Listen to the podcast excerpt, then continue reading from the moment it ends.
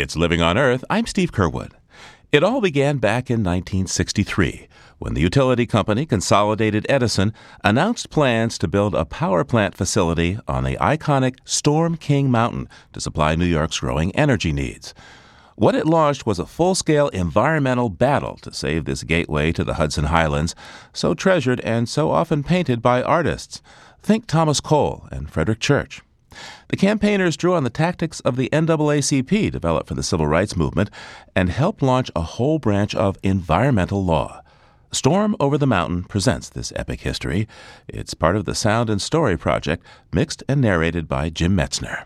Consolidated Edison was the major energy company serving the New York metropolitan area. In April 1963, they published a drawing of a proposed state of the art electric plant.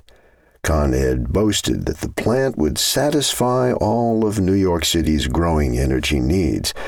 But instead, something happened that nobody could have predicted. Con Ed applied to the Federal Power Commission for a license to build the plant. The commission in those days was as much a part of the industry as the utility companies they were supposed to regulate. So much so that when the chairman of Con Ed announced the project, he said, No difficulties are anticipated. Besides, Con Ed was proposing a plant on the Hudson a river whose pollution was legendary. But the Hudson is bad. It is really bad. I went over, I saw a fisherman today. He turned his back for a second and his worm made a break for it. You had slaughterhouses dumping chicken parts into the river and blood and guts. Fran Dunwell, coordinator of the Hudson River Estuary Program, grew up on the river. Communities were dumping raw sewage into the Hudson, industries were dumping industrial chemicals. It was just an industrial canal. Power plants along the Hudson were not new. Con Ed's nuclear power plant at Indian Point was just 38 miles north of New York City. But this would be the first hydroelectric pump storage facility. So the idea for the power plant was that they would pump river water up the mountain to a reservoir at the top. That's 8 billion gallons up a two mile long tunnel, 40 feet in diameter. They would pump it up at night when there was low demand for electricity, and they would release it from the mountaintop reservoir down through turbines back to the river during the day during peak demand. Those 8 billion gallons of water would sit in the mountaintop reservoir, functioning like a huge storage battery. Then the water would be let loose, surging through the tunnel, turning giant turbines, generating electricity for New York City.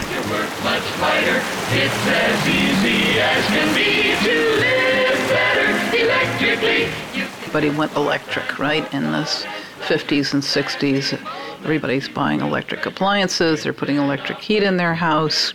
This is all basically happening during the day. And then at night, everybody goes to sleep. They turn off the dryer, they turn off the dishwasher, they turn down the heat, and there's a low electric demand. It would take more energy to pump the water up the hill than the facility would actually produce. But it worked because they pumped the water up at night when their energy costs were low. And then they'd release the water during the day when demands for energy were high and they could charge more for it. You have to admit it was ingenious.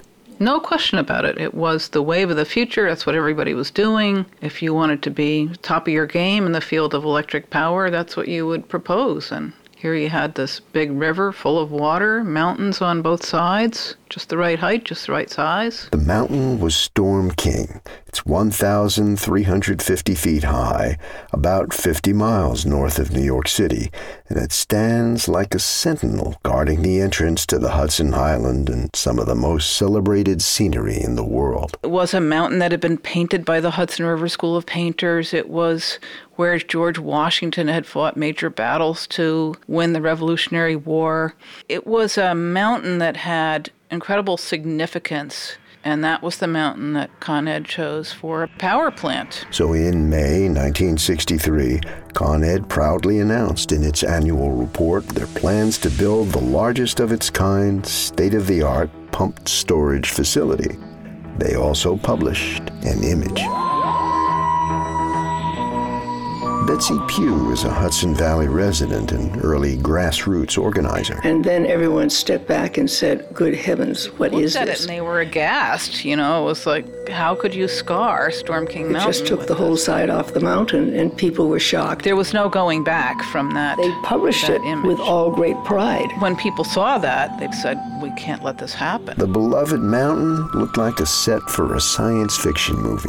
A huge chunk was carved out of its side to house the power plant, with a transformer and a switchyard in plain view from the river. So a handful of people got together and said, you know, we have to form a coalition of people to fight this. They called themselves the Scenic Hudson Preservation Conference, a group of 12 diverse people who had in common their passion for the river's history and beauty. And they realized Con Ed was going to have to get a license from the Federal Power Commission. And that would be the only avenue they might have to raise legal issues and fight the project. And so Scenic Hudson challenged Con Ed's request for a license. The Federal Power Commission, or FPC, agreed that the scenic value of the Hudson Highlands was great. The public's need for electric power, however, was greater. In 1964, Con Ed's plans to build the hydroelectric pump storage facility in the face of Storm King Mountain were approved, and a license was granted. But the case had also caught the attention of Bob Boyle, a writer for Sports Illustrated and an avid fisherman. Bob had explored every nook and cranny of the Hudson and knew firsthand that the polluted river was still home to millions of fish that fed the entire East Coast fishery. Bob was passionate about the Hudson, and he liked a good fight.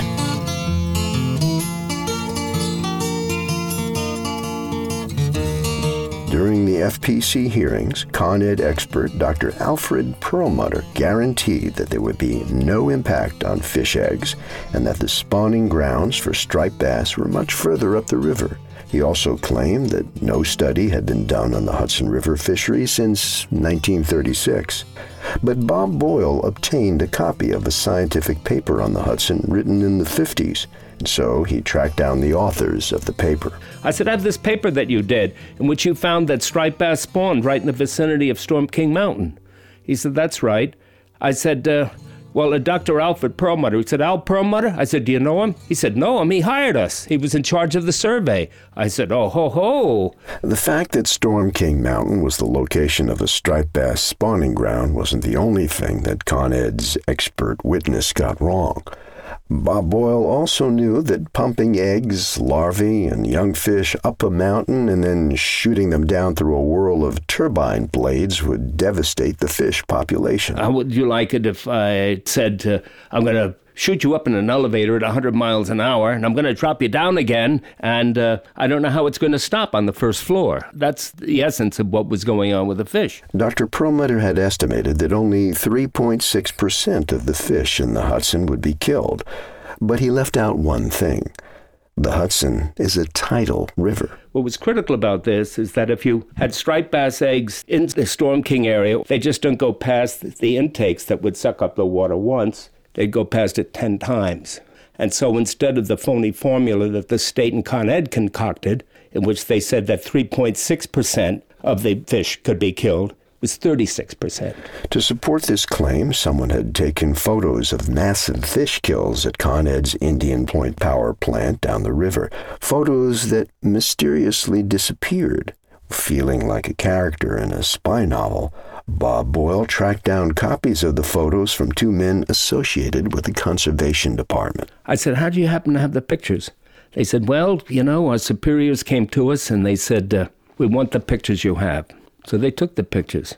And then they came back a month later and they said, We want any duplicates you have. So we gave them the duplicates. And I said, How did this? They said they didn't ask about triplicates. The case had also caught the public's attention. The growing threat of urbanization was changing the American landscape. Rachel Carson's book, Silent Spring, exposed the danger of pollution. A belief in the power of the common person to organize and fight large corporations was fueling massive demonstrations.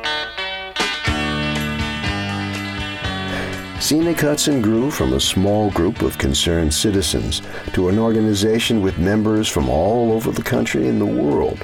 They organized protests and letter campaigns, but the main fight remained on the legal battlefield. They hired a prominent law firm to appeal the decision to license the plant. Albert K. Butzel was one of the attorneys assigned to the case. I would describe myself at that point as a uh, very frightened first year associate. The appellate case was heard in October 1965. Con Ed argued that Scenic Hudson did not have the right to sue. It lacked what in legal terms is called standing. In order to initiate a lawsuit, you had to have some sort of economic interest. You can't just be a citizen who cares about it, you have to have some kind of legal interest. And historically, legal interests had been identified with property ownership. Well, Scenic Hudson was a group of citizens without any financial interest in power plants or the mountain. Nevertheless, they persisted and asked the FPC to demand that Con Ed do a better job at reviewing alternative ways to provide electricity to New York City and investigate further the threat to the Hudson's fish. And when the argument was over, I thought we had a 25% chance. But while Scenic Hudson waited for the court's decision, something unexpected happened. The story of tonight's massive power failure in the East. Then on uh, November the 9th, uh, the lights went out in New York. It was the great blackout of 1965. And then within a day or two afterwards, Con Edison had put advertisements into the paper apologizing for the blackout and saying if they'd had the Storm King project, they would never have had the blackout. So, from our optimism, we moved to pessimism. Then, on December 27, 1965, Al Butzel got a call from a New York Times reporter. For the first time in history, the court had reversed an FPC decision to license a power plant. I was thrilled to win a case of this importance made me feel that uh, I was a contributor. The court agreed with Scenic Hudson that the beauty and historic significance of Storm King had to be considered. The FPC was obligated to thoroughly evaluate all the evidence, including the potential danger to fish and alternative ways to provide New York City with electricity. And it remanded the case to the Federal Power Commission for further hearings, saying that the preservation of scenic beauty and historic sites must be regarded as a basic concern. And the court said that even though Scenic Hudson had no economic or property interests, it did have standing. It had the right to sue. It essentially opened the doors of the federal courts and later the state courts to litigation by environmental groups that had a connection. Well, this was big, a major turning point. It was no longer just about the money scenic beauty and wildlife were given protection right alongside business and commerce. It opened up an entirely new way for groups and ordinary citizens to fight development happening in their own backyard. The National Environmental Policy Act was passed four years later. Modern environmental law was born. Pick up a newspaper any day of the week, and it's likely that you can still see the impact of this case. But Storm King and the Hudson River were not saved. Even as citizen groups across the country began to use the law to protect scenic beauty and natural resources, the threat to Storm King Mountain and the Hudson River remained, and it would take 16 more years of court proceedings and congressional investigations before the battle was over. Then, finally, on December 19, 1980, representatives from 11 environmental, government, and utility groups signed what later became known as the Hudson River Peace Treaty. That someday, though maybe not this year, my Hudson River will once again run clear. In the end, each side gave up something. Con Ed abandoned the Storm King project completely and donated the 500 acre site as a park. Environmental groups reduced the steps that Con Ed needed to take at its existing power plants in the Hudson to protect the striped bass. But the battle was over. the Hudson River once more gave birth to a new era in American history. Citizens groups that formed in response to the Storm King case continue today. Scenic Hudson, Riverkeeper, the Clearwater Sloop, and the Hudson River Foundation all guard the river well.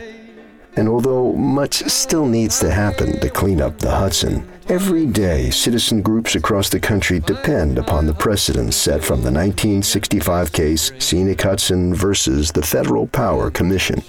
The nation and the Hudson River have won. So I've personally taken my kids swimming in the Hudson. I swim in the Hudson myself without fear. That's a huge transformation from what the river was in my childhood. The water's clear, but I live right at Beacon here. Halfway between the mountains and the sea. Storm Over the Mountain came to us from the Sound and Story Project. It was narrated and mixed by Jim Metzner and produced and edited by Eileen McAdam. Up my dirty stream. Still, I love it and I'll dream that someday, though maybe not this year, my Hudson River and my country will run clear.